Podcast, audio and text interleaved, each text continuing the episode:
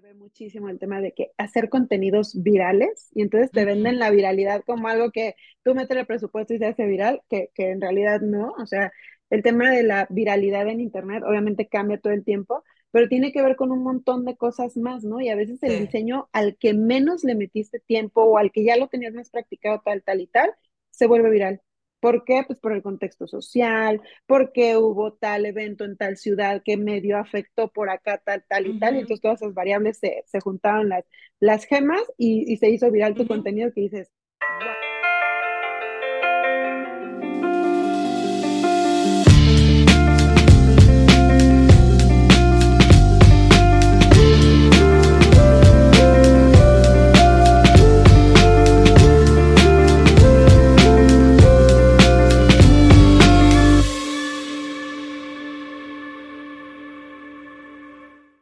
Hola geeks, ¿cómo están? Bienvenidos a un nuevo episodio de Gigi Podcast, un proyecto de Geek Girls MX. Geek Girls MX es una comunidad creada por mujeres que buscan hacer de su pasión un proyecto de vida.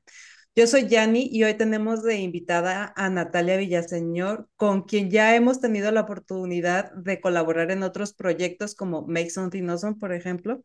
Y bueno, hoy vamos a platicar un poco más sobre ella, su carrera, su trayectoria, sus pasiones, lo que le gusta, etcétera. Ya saben, el, el, el cotorreo que nos aventamos aquí en cada episodio. Y bueno, pero ya saben que antes de empezar con la charla, este, nos gusta mucho agradecerles a ustedes por acompañarnos en cada episodio. También queremos darles la bienvenida a quienes nos escuchan por primera vez. Eh, recordarles que estamos en todas partes como Girls MX. Eh, tenemos, este podcast se transmite por vía visual en YouTube y por audio en todas las plataformas de podcast, ya saben, Spotify, eh, eh, Google Podcast, Apple Podcast, todas las, las plataformas de, de, podcast. Y, pero les, les, recomendamos mucho que vayan a YouTube si quieren, este, si son más de los que necesitan como ver quiénes están detrás de los micrófonos, ahí nos pueden encontrar. Eh, también tenemos una página web, la cual es Geekers geekgirls.com.mx. Ahí está toda la información sobre esta comunidad y sobre los eventos que realizamos a lo largo del año también dentro de esta comunidad. Cabe mencionarles que todos son gratuitos, entonces les recomiendo muchísimo que vayan a visitarnos eh, para que se enteren y porque es posible que alguno de ellos les interese. Y finalmente, y muy importante, eh, agradecer a nuestro patrocinador RSS, RSS es la, la plataforma en donde hospedamos este proyecto de podcast y es en donde ustedes pueden eh, hospedar el suyo y distribuirlos y si están pensando en abrir uno o si están buscando nuevas opciones, pues RSS es creo la mejor, no creo, seguro la mejor. Nosotros ya estamos con ellos desde hace mucho tiempo y la verdad es que nos funciona bastante bien. Y bueno, pues ahora sí, este, bueno, no se crean antes recordarles, porque luego se nos olvida, a mí me pasa también darle like o compartir este episodio, eh, eso nos ayuda bastante para poder distribuir la información que aquí compartimos. Entonces, bueno, pues si les gusta, por favor, y si nos pueden compartir, también denle like y share, nos ayuda muchísimo. Ahora sí, vamos a empezar con nuestra charla como les decía, de invitada especial tenemos hoy a Natalia, bueno, Natalia Villaseñor. Ella es licenciada en diseño gráfico y cuenta con una especialidad en marketing, así como múltiples diplomados en programación y marketing, marketing digital. Desde hace más de 14 años se ha enfocado en medios digitales, desarrollando soluciones visuales y estratégicas apoyadas de la tecnología para mejorar el posicionamiento de negocios a través de Internet.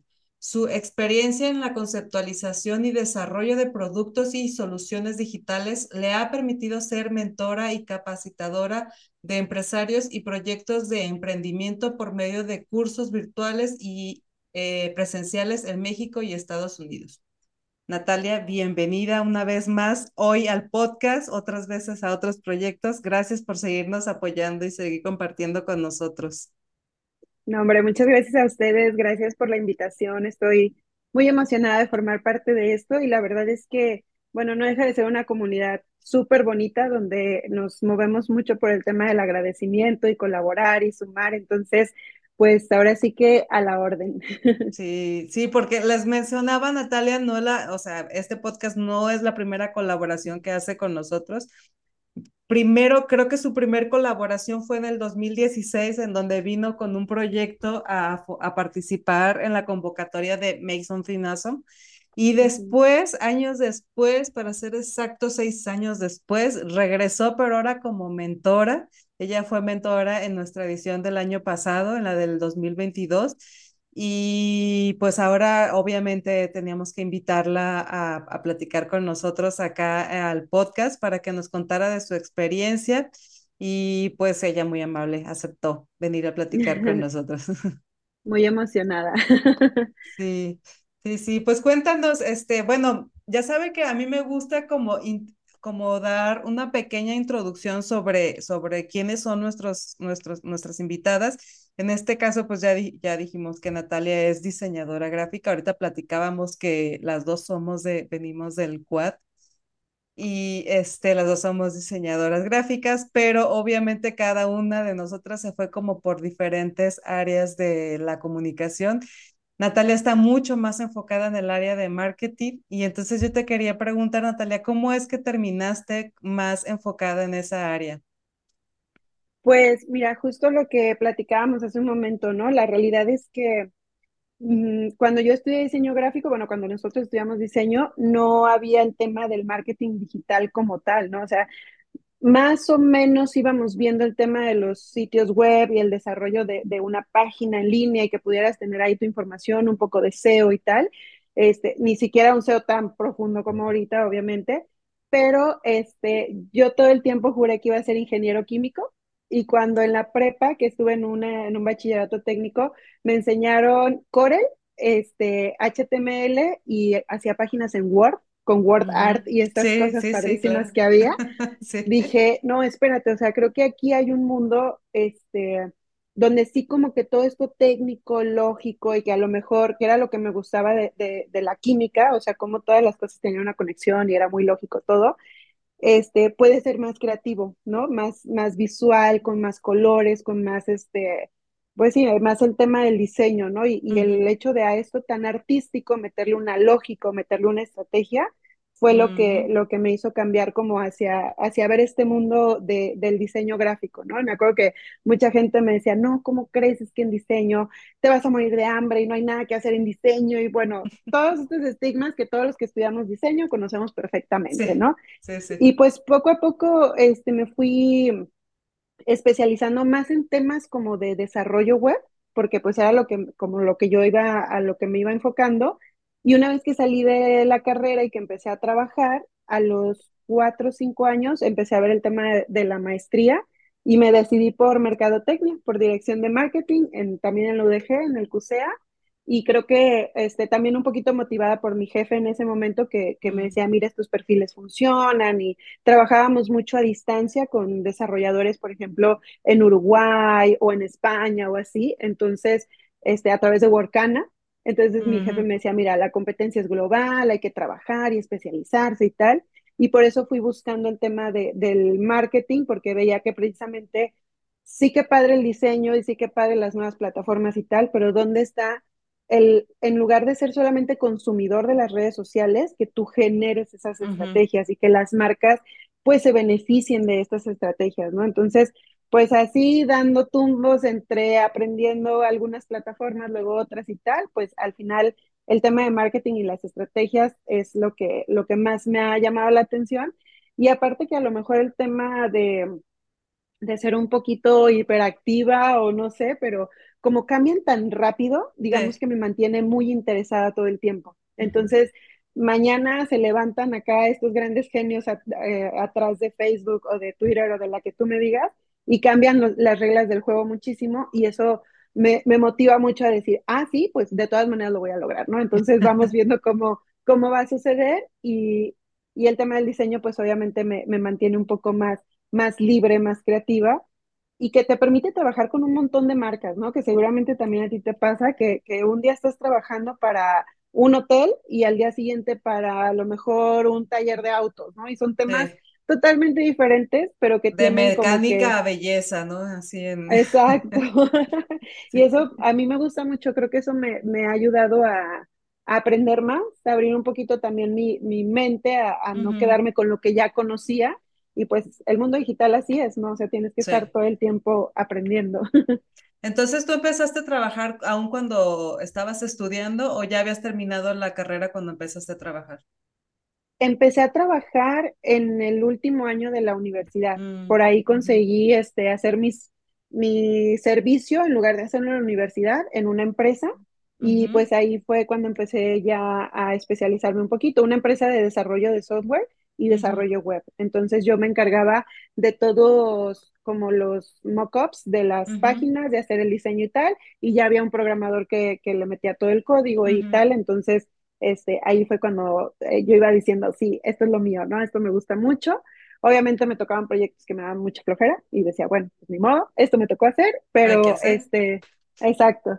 Y la realidad es que, digo, igual no sé si sirve hasta como consejo para quien esté todavía estudiando, fueron solamente como cuatro meses o cinco los que yo estuve trabajando en esa, en esa empresa y fue en, en séptimo semestre, porque en octavo tuve que hacer mi tesis y ya no pude trabajar pero sí hizo mucha diferencia a la hora de yo presentar mi currículum en agencias.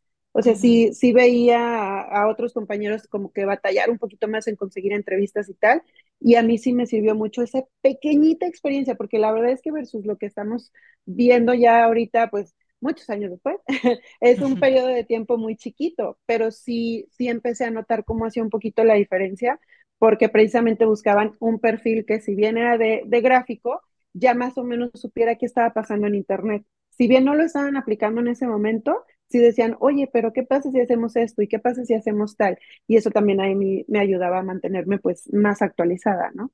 Sí, sí, claro, porque era el inicio de la digitalización, o sea, era cuando empezaba el boom de las páginas web y cuando todavía las páginas web eran así súper animadas, flash y En sabes, Flash. todo, todo Sí, eso. era una locura Flash, ¿no manches? O sea, era, me acuerdo que de las pocos materias que llevamos enfocadas a web en la carrera era Flash precisamente, o sea, poder hacer una página con vínculos y que tuviera la gran animación y Uy, todas sí, estas y que cosas. pesaban horrible, ¿te acuerdas? Ya sé, digo, a lo mejor estábamos, no, no a lo mejor, obviamente nuestros tiempos de espera eran más largos y Sí, teníamos más paciencia al sí. Ahorita si no carga en tres segundos la gente ya se fue, ¿no? Entonces, de ahorita lo pienso y digo, no manches, ¿cómo subíamos kilobytes y kilobytes de una animación? Ahorita sería imposible que la gente los viera, o sea, sería imposible. Y es que, ¿sabes qué? Generaba expectativa. Yo me acuerdo que, este, porque incluso estabas, te quedabas a esperar porque tenías la expectativa de ver la animación, porque era totalmente novedoso en ese momento. En, en el momento que todo, que inició y que inició con Flash, o sea, la mayoría de, de las personas, pues hasta lo esperaban, ¿no? O sea, te quedabas esperando ver ahí que se cargara porque al tenía la ajá, tenía la expectativa de ver que, cómo se iba a animar y de, de de, de ver qué, qué tanto, qué tanto habían hecho. Y, y la que estuviera más animada y la que estuviera así la más, mejor. era, era la mejor y había premios y bueno, todo, todo Sí, los awards. sí, sí, sí, todo, todo Sí, un pues es muy mundo detrás. padre. Y la verdad es que ahorita podemos lograr cosas muy similares en web, este, con mucho menos recursos, se podría decir, o para mí también es como súper emocionante o me da como la nostalgia de decir, ok, esto que hacía yo animando frame por frame y bueno, una locura Ahora ya lo animas con código con y, y letras. ajá. y eso yo decía, wow, o sea, son cosas, pues es la nostalgia, me imagino, ¿no? A lo mejor Sí. nuestros papás lo ven en el tema de los grandes discos y que ahora te conectas a Spotify y hay todo, pero este, qué rápido, el tema de qué rápido va avanzando esta tecnología y cómo nos está abriendo un montón de puertas y de oportunidades, pues es es súper emocionante. Y justo eso decíamos hace ratito antes de empezar a grabar, de que, bueno, todos los que estudiamos esta carrera eh, nos dimos cuenta cómo fue creciendo el abanico de posibilidades, porque unos seguimos como diseñadores tradicionales, otros como branding, otros como digital, otros como programadores, otros como marketing, o sea... Fue como la base para dispersarse en un montón de posibilidades en las que cada uno de nosotros tuvo la oportunidad de seguir pues la con la que más se identificara. O sea, en, mi caso, por ejemplo, yo soy diseñadora digital, UX y todo eso, entonces pues pero yo no sé, yo de marketing, trabajo mucho de la mano con, con, con marketing, con mercadólogos y les creo todo lo que me dicen de sus pautas y todo eso, pero yo, yo me encargo de la parte creativa y de la, de la parte gráfica. De la parte de los números, nada, gracias. Pero trabajo mucho con ellas. Tú, por ejemplo, estás eh, del lado de la, de la, pues, de la estrategia y de todo esto pero trabajas, pero, pero tus conocimientos de como diseñadora gráfica, pues por supuesto que te sirven muchísimo para poder hacer una buena dupla con el, la parte, con la parte gráfica. Sí, de hecho, este, incluso la parte gráfica, cómo se va adaptando con base precisamente en estos números que dices, ok, aquí las estadísticas dicen que el botón verde es al que más le da clic la gente, entonces, pues, ¿cómo le hacemos para que todo el entorno haga sentido, en todo ese entorno haga sentido tener un botón verde, ¿no? O sea, como diseñador, yo entiendo mucho esa parte porque digamos que, quiero combinar lo mejor de los dos mundos, ¿no? Sí que a fuerzas haya este botón verde, pero que no genere un conflicto con toda una idea creativa que ya está desarrollada y tal, y entonces pues vaya avance, ¿no? Con, la estrategia. Y, y, justo este tema que dices de los números, creo que es súper importante porque siento que vuelve más tangible el resultado del diseño. Más real, más real. Exacto, de repente el tema del diseño yo lo veía en... Puede llegar a ser muy objetivo. Eh, ajá, o sea, siempre el tema de diseño, este, siempre va a haber quien te dice y a ver si no, este, les truenan ahorita los oídos a los que están escuchando, de que ponle más diseño. ¿Cómo? O sea, ¿a qué te refieres? O sea, ¿con, qué autoridad me quieres eso, no? Y cuando lo justificas con, es que si no, no vende, no tiene esto y el color y tal y tal, vas viendo cómo la percepción de los clientes es otra, ¿no? Es como que, ah, ok, entonces el diseño no es como que tan fácil de tomar una decisión así y así. Sí, no, no, es, que le ponemos morado porque a mí me gusta el morado, pues, o Ajá, me levanté con ganas de morado y vámonos, ¿no? Sino que... que... aún así sí pasa, ¿eh? Quiero que sepas claro. que sí, a mí me ha tocado que aún así todavía pasa de que, oye, pero el botón, el mismo botón de no, pero, pero es que mira, y, y es que, y aún aunque hoy existen un montón de herramientas que te ayudan a hacer un análisis en donde puedes verlo por medio de, o sea, donde prácticamente te, te muestra una pantalla donde la gente hace clic y se ve la mancha roja y de que aquí es esta la parte donde más, bueno, aún así hay personas que todavía son más renuentes y, y, dicen, no me importa, yo lo quiero acá arriba y morado. Sí, sí, sí, está cañón.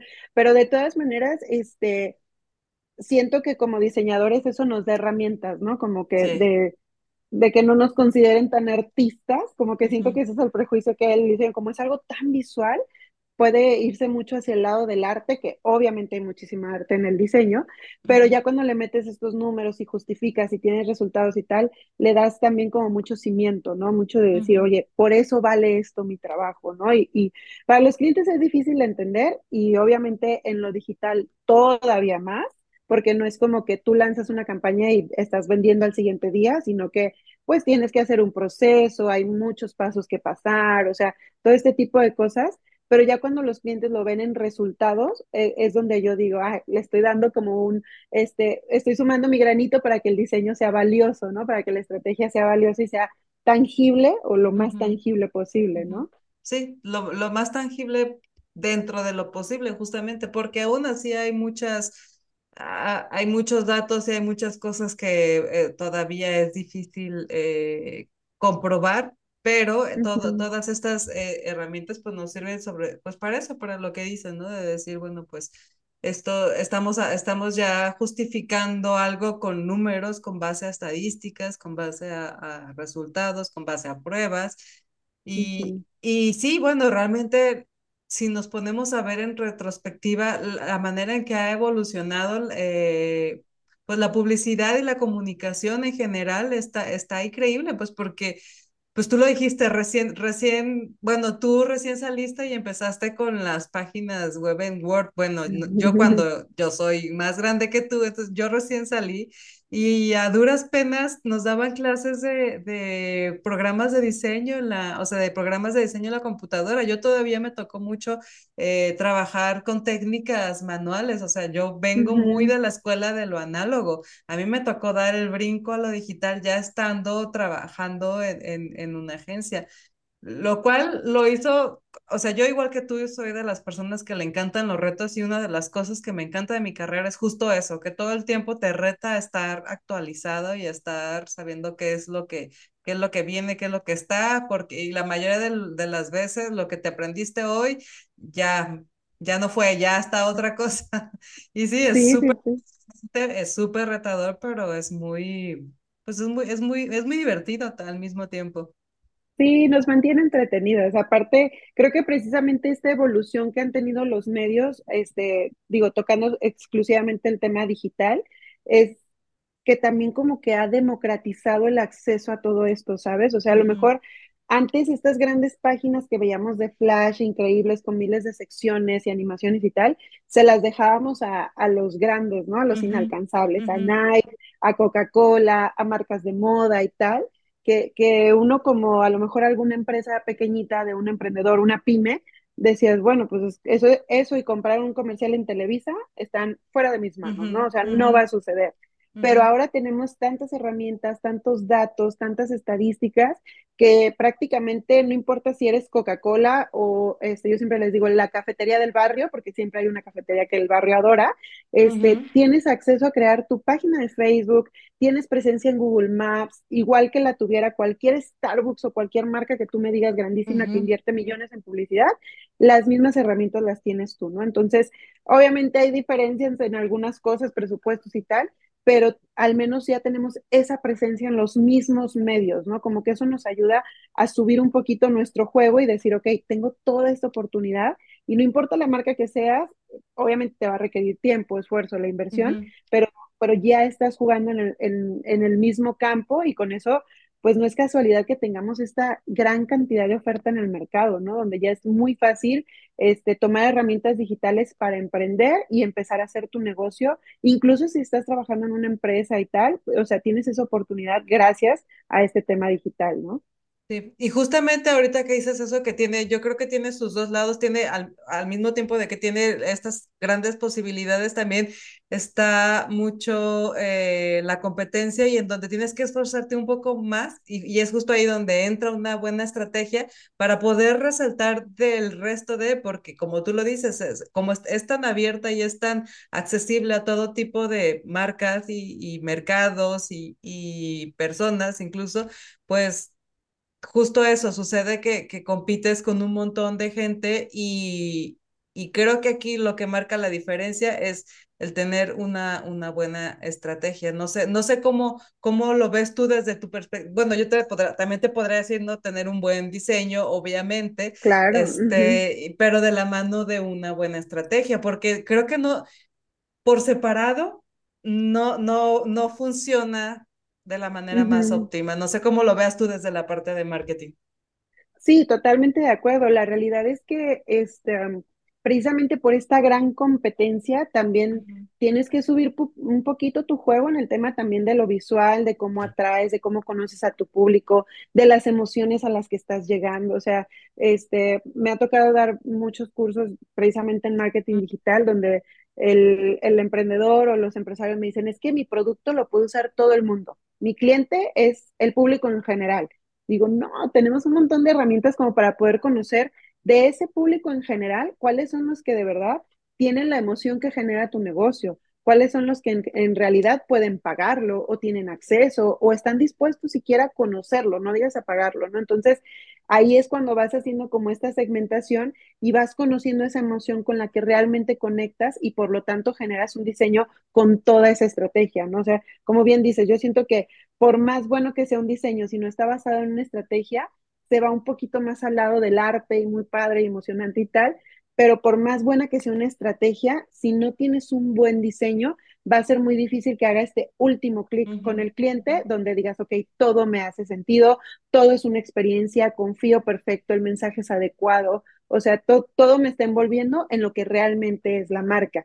y ahora tenemos, este, digo, antes nos tocaba hacer a lo mejor una investigación de mercado y pues si tenía suerte ibas al INEGI y estaba lo de hace cinco o seis años. No, Y, y, y, antes casi ni hacían, justo las grandes agencias eran las que tenían tu departamento de, de, estudios de mercado o a veces los tenías que hacer incluso con una agencia aparte, pero no era tan, ajá, exacto, no era algo que, que fuera tan accesible como el día de hoy, porque ahorita te metes a buscar datos en digo, no sé, tú dime dónde te metes a buscar. en Estatista, en We Are Social, en mismo Facebook, o sea, prácticamente cada plataforma tiene su hub de, de información, de conocimiento con base en los datos reales de su comunidad. O sea, no, no lo que sucedió hace tres años, dos años, no, lo que está sucediendo en este momento con el tipo de búsquedas que hay, con el tipo de cliente, con cuál es su ticket promedio, etcétera. Entonces, pues estás teniendo tantos datos tan cerca y que la verdad requiere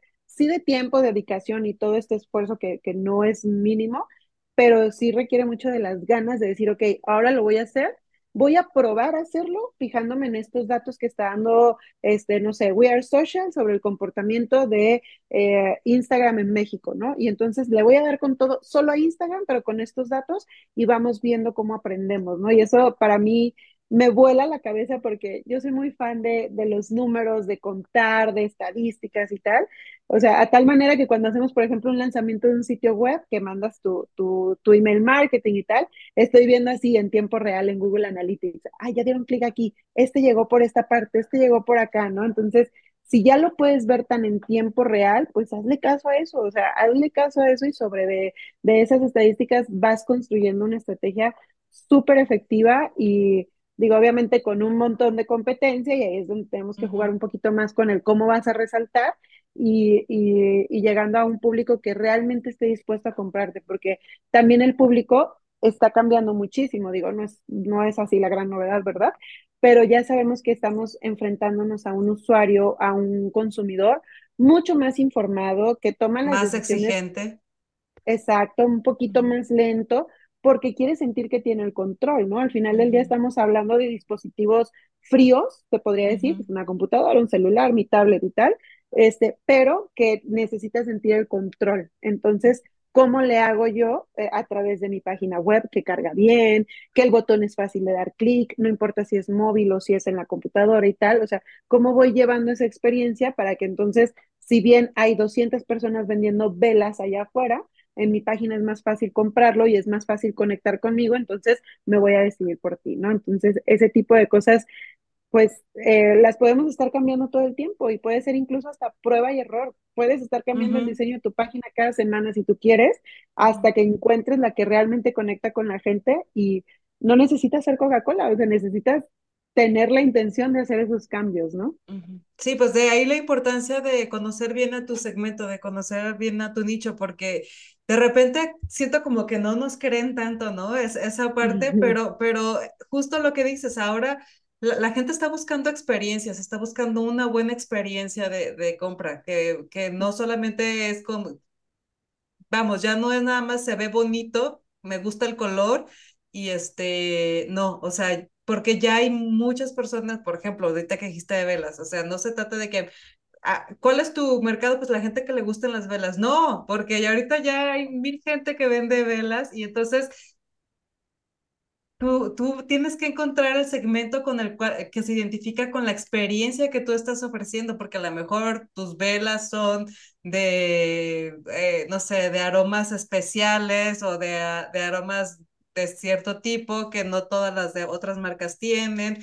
Entras a la página y, y, encuentras información que no necesariamente tiene que ver con velas, pero sí, seguramente si te gustan las velas, pues a lo mejor te gusta meditar o a lo mejor te gusta eh, relajarte, o, o, sea, otro tipo de experiencias que van como de la mano junto con el, el hecho de que como, ¿por qué? ¿Para qué usas velas, no? Y entonces todo eso te empieza a dar un montón de posibilidades de manera que vas, vas cerrando al mismo tiempo tu segmento y hasta que llegas justo a ese, al público o, a los clientes que se identifican con tu producto por todo lo demás que ofreces, además de velas aromáticas. Y a, mí se me hace súper interesante eso, porque, sabes, ya no se trata nada más de decir, ah, bueno, yo vendo velas.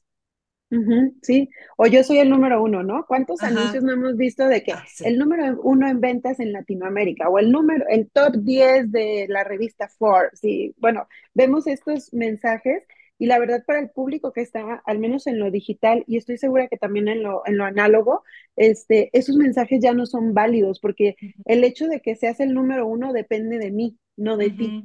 ¿Sale? O sea, de que yo como consumidor a lo mejor por ahí en tu página de velas mencionas que reciclas los botes con no sé quién y ta, ta, ta, y eso para mí te material, hace el número uno. Sí, Si la vela huele bonito, dura mucho, poquito, tal, yo digo, no, pero reciclan los botes, entonces voy a ir con esta persona a comprar mis velas.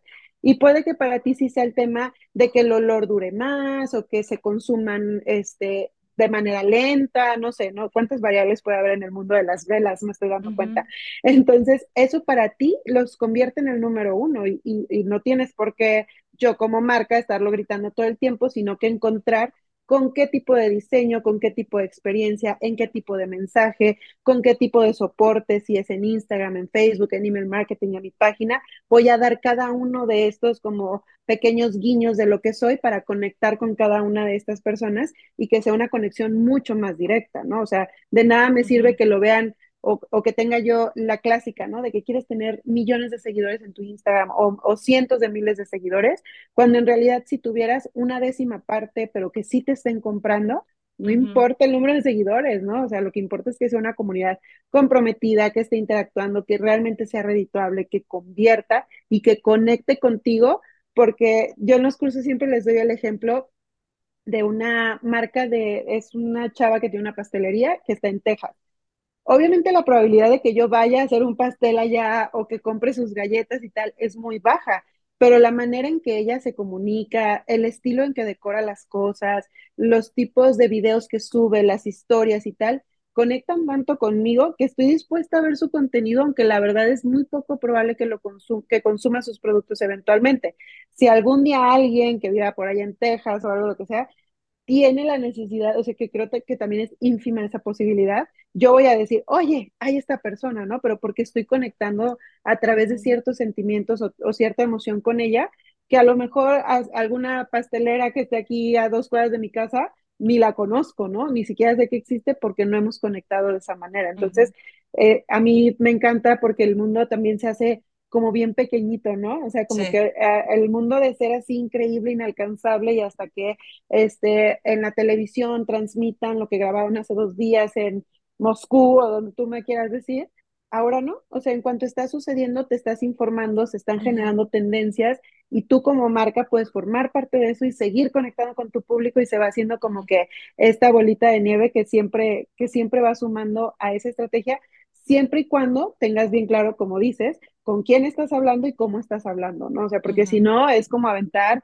balas al aire y pues vamos Sí. viendo qué pasa. Sí, sí, porque justamente eso, existe tanta información que sí necesita estar como bien canalizado cuál es tu, cuál es tu comunicación, porque, porque a lo mejor tú, a, las, las personas que están contigo, las personas que siguen o las personas que les interesa tu contenido, no les interesan muchas otras cosas que están sucediendo en el mundo. Entonces, tú como, como, como marca, mm, Y te iba a decir necesitas, pero no es tanto como ne- que necesites, porque en realidad se supone como, como, como personalidad de tu marca, ya sabes de lo que, que, que lo que tú vas a hablar, o ya deberías de saber que lo que tú vas a hablar va a ser relevante para las personas que te, que te siguen. Y de ahí la importancia de tener eh, profesionales y personas que, que justamente sepan manejar toda esta información, porque es un mundo de información. O sea, si a mí me preguntas hay mil información, pero ¿cuál es la información relevante que de verdad le interesa a tu segmento? Ahí está, ahí, ahí, creo que ahí está el punto en donde justo entran profesionales que te pueden ayudar y que te pueden asesorar, porque obviamente tu marca es tu marca y tú, y de cierta manera, pues tú, tú estableces, ¿no? Los lineamientos y tú dices, bueno, esta es la personalidad de mi marca, mi marca se ve así y todo esto, Tal vez no lo sepas, o sea, tal vez como, como cliente inicial llegas y dices, yo quiero abrir una tienda de velas y este, y entonces empiezas un proceso en donde los profesionales te ayudan justamente a desarrollar toda esta identidad y, y a, a definir cómo va a ser tu comunicación. y es ahí en donde entran justamente los, los profesionales. Pero todo todo eso es nuevo, relativamente nuevo, y ha venido evolucionando y se ha venido especializando a lo largo del tiempo. Sí, y va cambiando eh, al mismo ritmo que va cambiando la tecnología. O sea, simplemente sé que es un tema que ahorita está súper gastado, pero la inteligencia artificial nos trae ahorita con el ratoncito a mil por hora viendo cómo te adaptas a esto, ¿no? Y salió TikTok hace tres años que empezó a ser un poquito más relevante para marcas. Y sí que padre que conseguías un montón de seguidores en Instagram, pero ahorita queremos TikTok y, y si tienes que bailar en la cámara, vas y bailas, ¿no? Entonces, esa, esa manera tan rápida en la que va la tecnología también es la manera tan rápida en la que los eh, quien está haciendo estas estrategias de marketing tenemos que estar pensando, ¿no? Visualizando y al mismo tiempo hacer el cruce con la personalidad de esta marca, con las tendencias, con lo que son los usuarios de esta marca realmente. Entonces, sí va muy rápido, sí tenemos que estar como que siempre con, con los ojitos bien abiertos para ver qué está pasando, pero al mismo tiempo es muy emocionante porque vas también entendiendo un poquito la, la la lógica o la tendencia que tienen las plataformas, porque yo siempre les digo, o sea, todos los públicos los puedes encontrar en todas las plataformas. O sea, eh, que si Facebook es solo para ya los más adultos o las tías o no sé qué, que ahora ya, ya somos nosotros, este,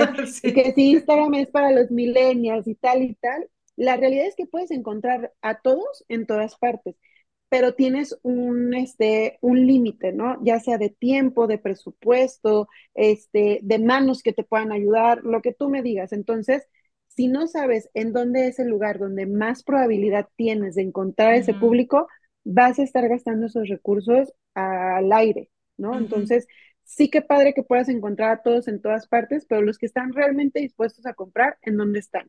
Ah, no, pues entonces métete a hacer pruebas acá, métete como consumidor. O sea, yo siempre les digo, investiga tu competencia y métete a todo, a su sitio web, a su página en Facebook, en Instagram, síguelos con tu cuenta personal si tú quieres, inscríbete al newsletter y tal, y vas entendiendo como esta lógica de, de cómo las marcas lo están usando y cómo se van adaptando, y al final, este, se trata de esta comunicación con la comunidad, ¿no? O sea, Puede ser Instagram, puede ser TikTok, puede ser Facebook, puede ser email marketing, puede ser un podcast, puede ser lo que tú me digas, porque variables hay mil, ¿no? Pero al final se trata de esta comunicación entre marcas más humanizadas con un público que es más informado, ¿no? Entonces, así mañana TikTok cambie su algoritmo y le ponga mil formatos nuevos y tal, al final lo que estás buscando es una conexión humana y cómo le haces para que con esas herramientas siga sucediendo, ¿no? Entonces ya no pierdes el tiempo en decir, ay, es que ahora se tienen que hacer 15 TikToks al día. Ahora tengo que aprenderme la, la, coreografía de moda, ¿no? Ajá, ahora tengo que hacer el audio en tendencia y tal. Eh, no tienes que. No necesariamente. Puedes, puedes evaluarlo y decir, está bien padre, me encanta, pero a mi consumidor le gusta, le va a hacer sentido, mi marca habla ese lenguaje y ahí muchas veces empieza a descartar muchas tendencias, porque ahorita ya las tendencias duran horas, o sea, ya ni siquiera días, horas ya cambió la tendencia de lo que hay en la mañana, lo que hay en la tarde, lo que hay en la noche. Antes al menos podías hacer tu, tu videíto en lo que te daba la semana, pero ahorita pues puede que en un día ya lo pierdas y, y no valga ni siquiera la pena el esfuerzo, ¿no? Sí, sí, y eso está bien triste yo en mi lado como diseñadora porque, porque dices, bueno, o sea, mi, mi diseño de repente solo va a vivir minutos, ¿no? Y, y, y a veces le, le, le le dedicas bastante tiempo, le piensas muchísimo y todo eso, que no lo puedes dejar de hacer porque al mismo tiempo estás compitiendo con un montón más que también lo están haciendo, entonces, y, y, y, sale y ok, muy bien, pero mañana ya murió, entonces es un poco, es un poco esa, esa, esa parte agridulce. Sí, sí, sí, porque también puedes, digo, yo acá haciendo el verdugo, ¿no?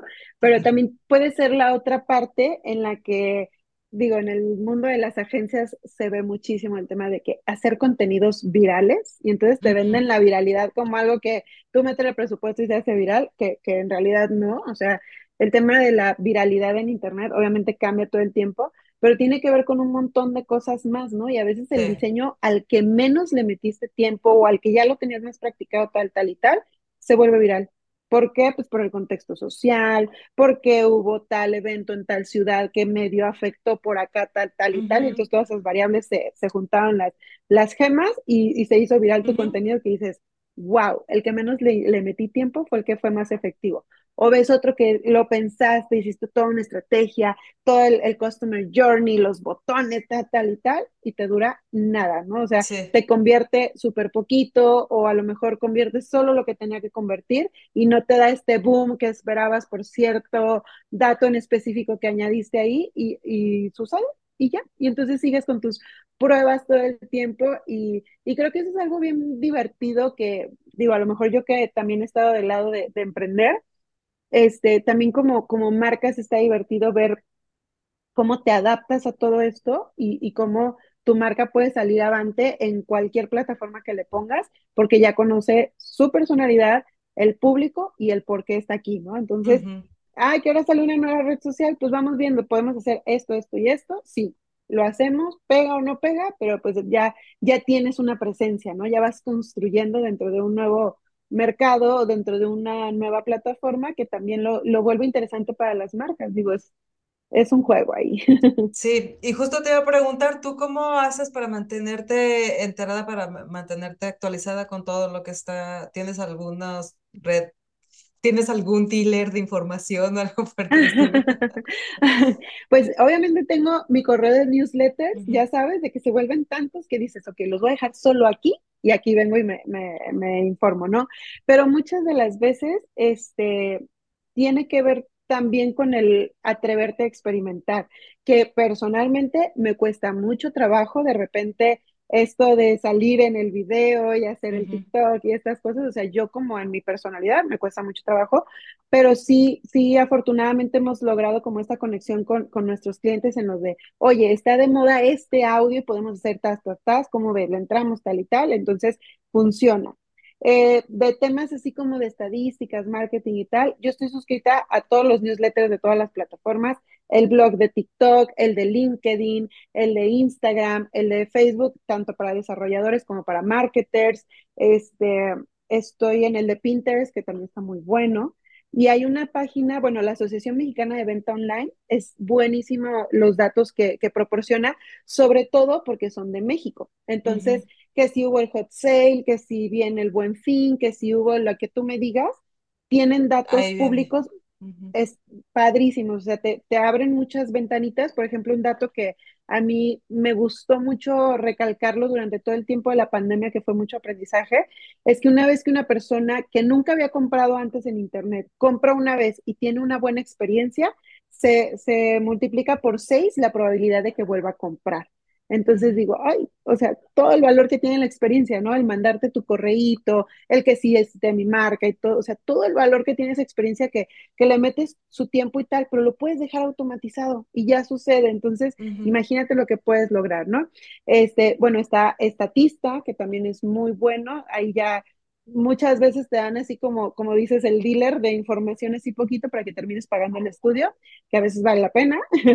este, y bueno, HotSuite con We Are Social hacen un estudio cada, creo que ya lo hacen cada trimestre, del comportamiento de las personas en Internet y ya hacen uno específico de México. Entonces está súper interesante cómo pues cómo empiezas a tener un poquito más el contexto de dónde te estás moviendo y tu marca, cómo cabe ahí, ¿no? Entonces, es, es mucho eso y la verdad también ser consumidor, o sea, de repente eso es como un poquito de... Vivir la experiencia, sí. Sí, sí, sí, porque le digo yo a mi esposo, o sea, estoy todo el tiempo en redes sociales, nunca publico o es muy raro que publique yo algo, pero estoy todo el tiempo ahí y me entero de las tendencias y tal. Es más, a veces hasta clientes que ya no son mis clientes, les mando así de que, oye, podrían hacer algo con esto. Y ya les mando el reel ahí de que, pues ya si lo aplican o no, qué padre. Ajá. Pero como ya estoy tan habituada a verle el cómo se, se traduce esta tendencia a una marca, la verdad es que para mí es un ejercicio súper, súper divertido. Y ahorita algo con lo que estoy experimentando mucho es con la automatización. Entonces, este, no tiene mucho que ver con redes sociales, puede en ciertas partes ahí mezclarse, pero también es algo que que cuando lo empieces a ver tangible en los resultados, en visitas, en conversiones, en lo que tú me digas, pues te va emocionando más y dices, claro que quiero saber más de esto, ¿no? Sí, y en la automatización estás ahorita, dice que, dices que estás muy interesada y, por ejemplo, con ayudada de la inteligencia artificial o cómo es que estás estableciendo estos sistemas de automatización. Mm, fíjate que no, no he jugado tanto como meterle la inteligencia artificial, más bien como por eventos, ¿sabes? Mm. Este, me ha tocado mucho que muchos clientes ya están muy habituados a, a la suite de Google, ya pagan este, este tema profesional y cómo puedes tú manejar tu base de datos y eh, con base en ciertos eventos lanzar un correo electrónico, enviar un recordatorio, generar una cita en tu calendario, todo ese tipo de cosas se me hace súper padre porque si la gente ya lo, lo sabe usar, está habituado, ¿qué podemos hacer nosotros para que su negocio, digamos que le bajemos a las tareas repetitivas a través de herramientas que ya conocen, ¿sabes? Eso es, y obviamente en la inteligencia artificial debe de haber un montón de cosas que, que sumen padrísimo, así ya me puse a pensar, ¿verdad? Este, pero ahora que lo menos, mencionas, ahora que mencionas, no, pues la, la inteligencia artificial de Google, el BART, que está súper, súper este, interesante porque, por ejemplo, cuando salió ChatGPT, que ahorita creo que está actualizada su base de datos al 2021 o 22, algo por Eh, el La, estilo, la de la chat GPT, el 3 sí estaba 21, pero si tienes el 4 ya está actualizado. Pero el actualizada, 4 ah, el 4 es de paga, es obviamente. de paga, ajá. Sí. Pero BART, el de Google, este es, no sé si ya esté para todas las cuentas, pero lanzó con todo abierto, o sea, tiene actualizado todo. Entonces, también ahí, por ejemplo, eh, sí he experimentado cositas así de que, ¿qué fórmula necesito en Google Forms para que guardes el registro de tal y tal manera, ¿no? Y ya te empieza a dar un proceso.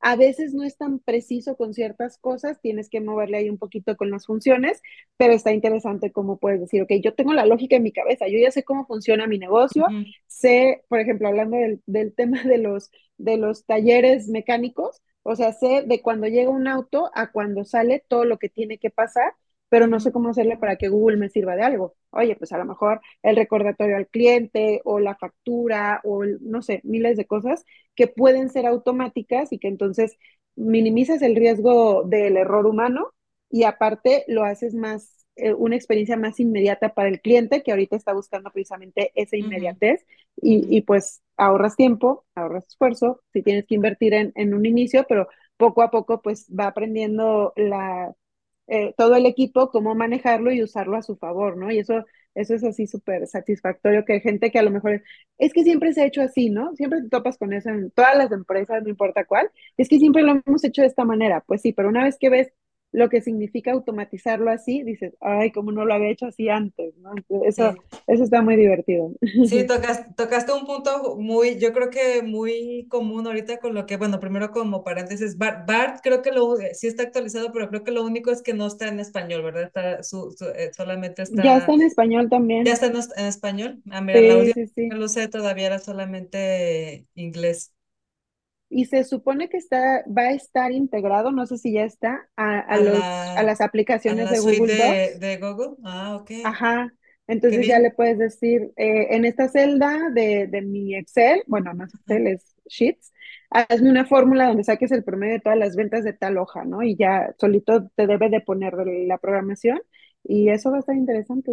Bastante, digo, yo no soy fan de Excel, bueno, de Chief ni, ni de todas esas, pero este, estoy segura que sí, pues, lo- lo- le puede sacar muy buen provecho. Pero bueno, regresando al tema de la automatización, yo creo que algo con lo que nos podemos encontrar, y no solo tú como estratega en la parte de marketing, incluso yo como, como diseñador en la parte de, de, de arte, es con la renuencia que existe de las personas o de los clientes a, al de pronto atreverse a probar cosas nuevas, ¿no? Porque justo como dices, es que yo toda la vida este, lo he hecho así. Tengo 15 años y desde que mi papá fundó la empresa se ha hecho así, ¿no? Y, y, y de repente es un poco frustrante, pero bueno, vamos a hablar de tu experiencia. ¿Tú cómo, cómo no sé si has llegado a, encontrar ese tipo de casos y cómo los manejas? Digo, porque obviamente hoy en día existen mil opciones para justo automatizar y, y hacer más eficiente en tiempo sobre todo. Sí, la verdad es que, bueno, em, te digo, es un, es un tema que te vas a topar. En todos los clientes, no importa si es la empresa más innovadora del mundo, va a haber una personita por ahí que diga, pues sí, pero siempre lo hemos hecho gracias a BART, ¿no? Y ahora me quieres poner chat GPT, ¿no? Por decirte algo. Entonces, creo que mucho va de justificar, como decíamos hace un momento, el tema de estos son las estadísticas, estos son los datos, ya conozco, o sea, tengo una base sobre la cual estoy diciéndote que esto te puede ayudar y, y, tener una justificación de, de datos, de, eh, del resultado esperado. Y obviamente em, algo que a mí me sirve mucho es decirle, vamos probando solo en esta parte, o sea, de todos estos procesos, solo en este, solo tres meses. Vamos probando cómo te sientes, cómo ves que funciona, tal, tal y tal. Y a veces ese mismo resultado es el que te dice, ah, sabes que sí, sí me convenía, sí me gustó, o sea, sí, sí, pues quiero seguir con esto. Comprobando que, que, es la, pues que es la una buena idea. Una, buena, y a veces, a veces también pasa que em, obviamente hay empresas que, como dices, ¿no? Las fundó mi papá y tal y tal, y es una generación que si bien traen otra idea, otra concepción de, del éxito, de la realidad, de lo, que tú me digas, ¿no? Todas estas cosas que estamos tratando de deconstruir los millennials, que, que cuando llega a lo mejor alguien más joven a decirles qué hacer, cuesta un poquito más de trabajo todavía, ¿no? Es como que, ¿cómo tú me vas a decir si yo tengo 20 años aquí, eh, o sea, poniéndole el pecho a las balas y lo que tú me digas? Y, y a veces creo que tanto los millennials necesitamos como aprender un poco más cómo comunicarlo, cómo este, enseñarle a estas personas eso, como esta generación necesita estar un poquito más abierta a decir, pues el mundo ya no es lo que era cuando yo fundé esta empresa, ¿no? Entonces, ahí viene un desafío interesante. Sé que cada vez es más cortita esta brecha o este, esta renuencia a, a, estas innovaciones, pero creo que es un tema de equilibrio de ambas partes donde sí, sí nos atrevamos a decir, oye, sí levanto la mano porque sé de lo que te estoy hablando y el otro decir, ok, vamos probando, ¿no? O sea, no te digo cómete el pastel entero en un cambio sí, así en un mes, claro pero que no. poco a poquito. Exacto, y creo que eso, eso funciona mucho, pero igual me han tocado casos en los que, eh, no sé, un rediseño de logotipo, donde hemos hecho a lo mejor una investigación de mercado, eh, decenas de entrevistas, tanto internas como externas, clientes, lo que tú me digas, o sea, para hacer toda una, una nueva concepción de la marca, de cómo va evolucionando, por ejemplo, no sé, una empresa familiar a un corporativo, tal, tal y tal y ok, vamos a cambiar el logo. Y ya presentamos logos y, no, ¿sabes qué? Mejor nada más cambiar el, el color tal al logo tal. Y dije, todo lo que hicimos para decirte que la mejor idea era cambiar de logo con estas características o, o, actualizarlo, no te digo cambiarlo totalmente, o sea, darle un lifting, como dice, para que al final digas, no, yo creo que sí me quedo con el anterior porque pues toda la vida lo hemos tenido, ¿no? Entonces... Es increíble porque hasta las, hasta las grandes marcas lo hacen, o sea, y cómo si te puedes a pensar Nike, cómo ha evolucionado desde el primer logo que sacaron al día de hoy, la misma Coca-Cola, que sean trazos muy, muy pequeños, pero, lo, pero ha estado evolucionando. Pepsi y todas las grandes marcas han estado evolucionando sí. porque pues así es la vida, la vida sigue, se sigue moviendo, se sigue actualizando, entonces tienes que ir pues conforme a la realidad y la actualidad.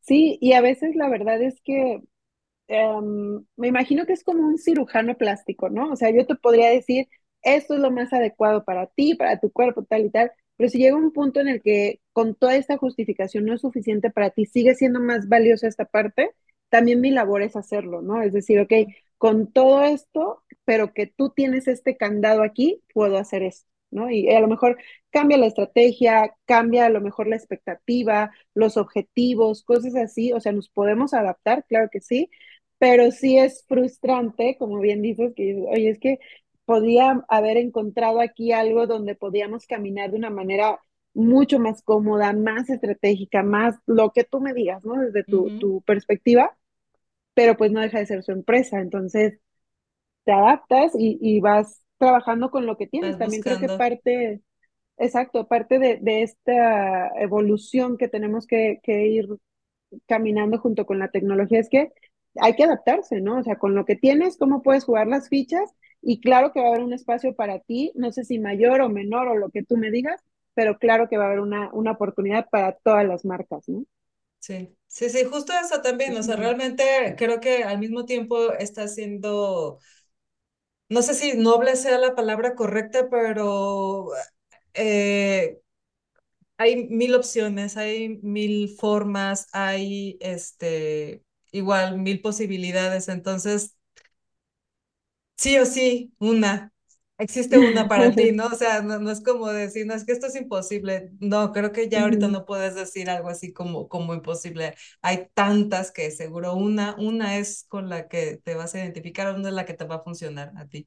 Porque hay muchísimas herramientas, hay muchísimas plataformas, hay muchísimas estrategias, hay muchísimas técnicas, hay, híjole, Sí, hay miles de caminos, ¿no? Incluso me acuerdo que antes yo decía, es que la programación es muy lógica y tienes que hacer A, B y C y A más B y todas estas cosas, ¿no?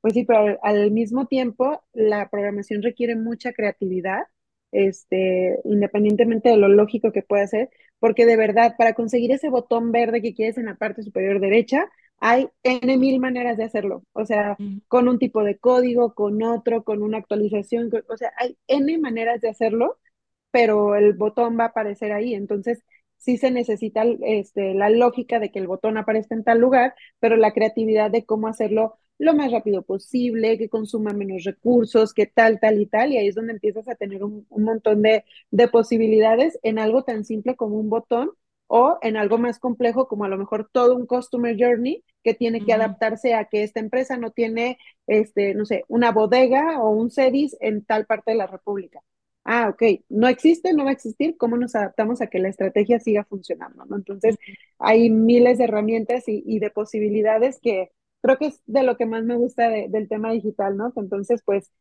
con lo que tienes, algo has de poder hacer. Y hablando de lo que más te gusta, ¿qué es de lo que estás haciendo actualmente que más disfrutes?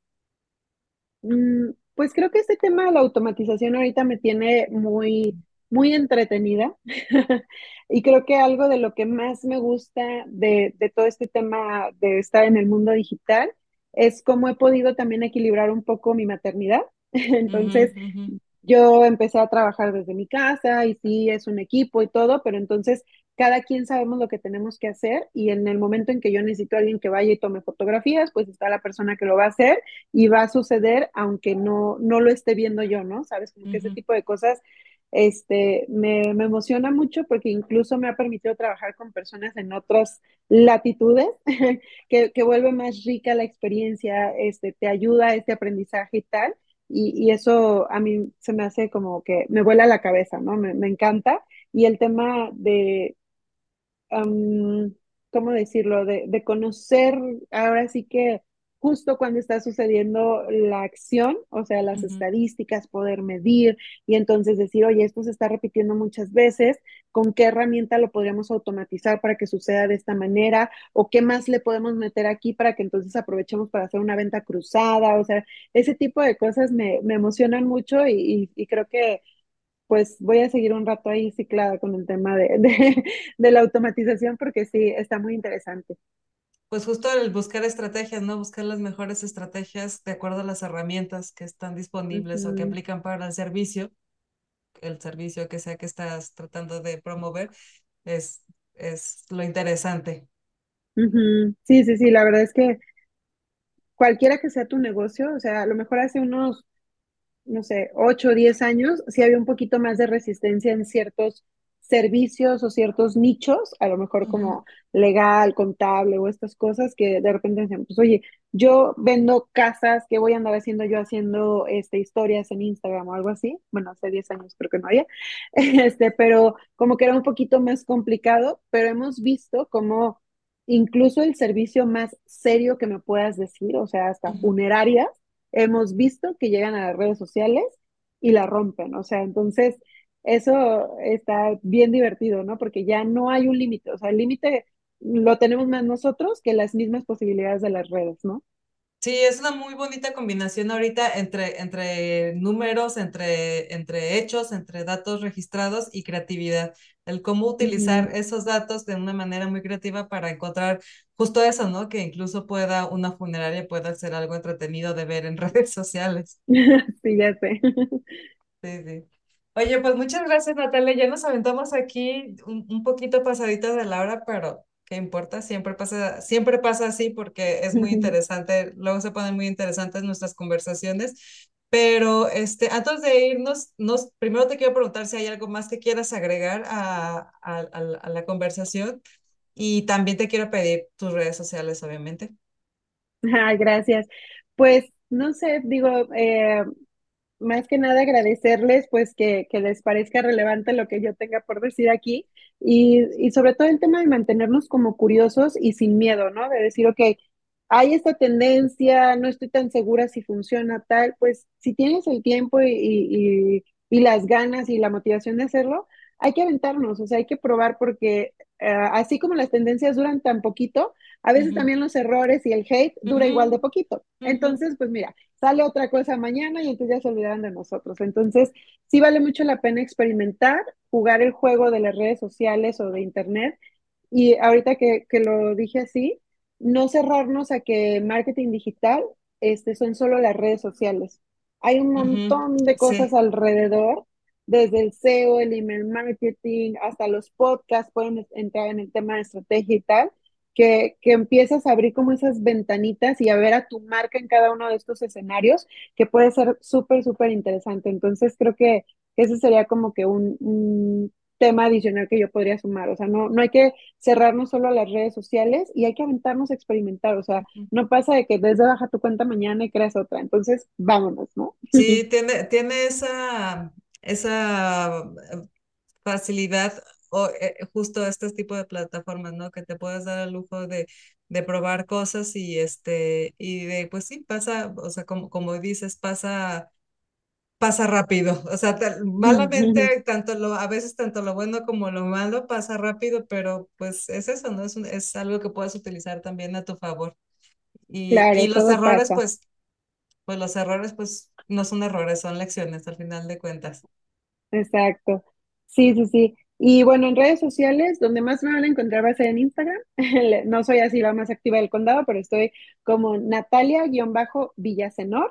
Los, uh -huh. este, Natalia lleva H entre la T y la A y Villaseñor, pero con N.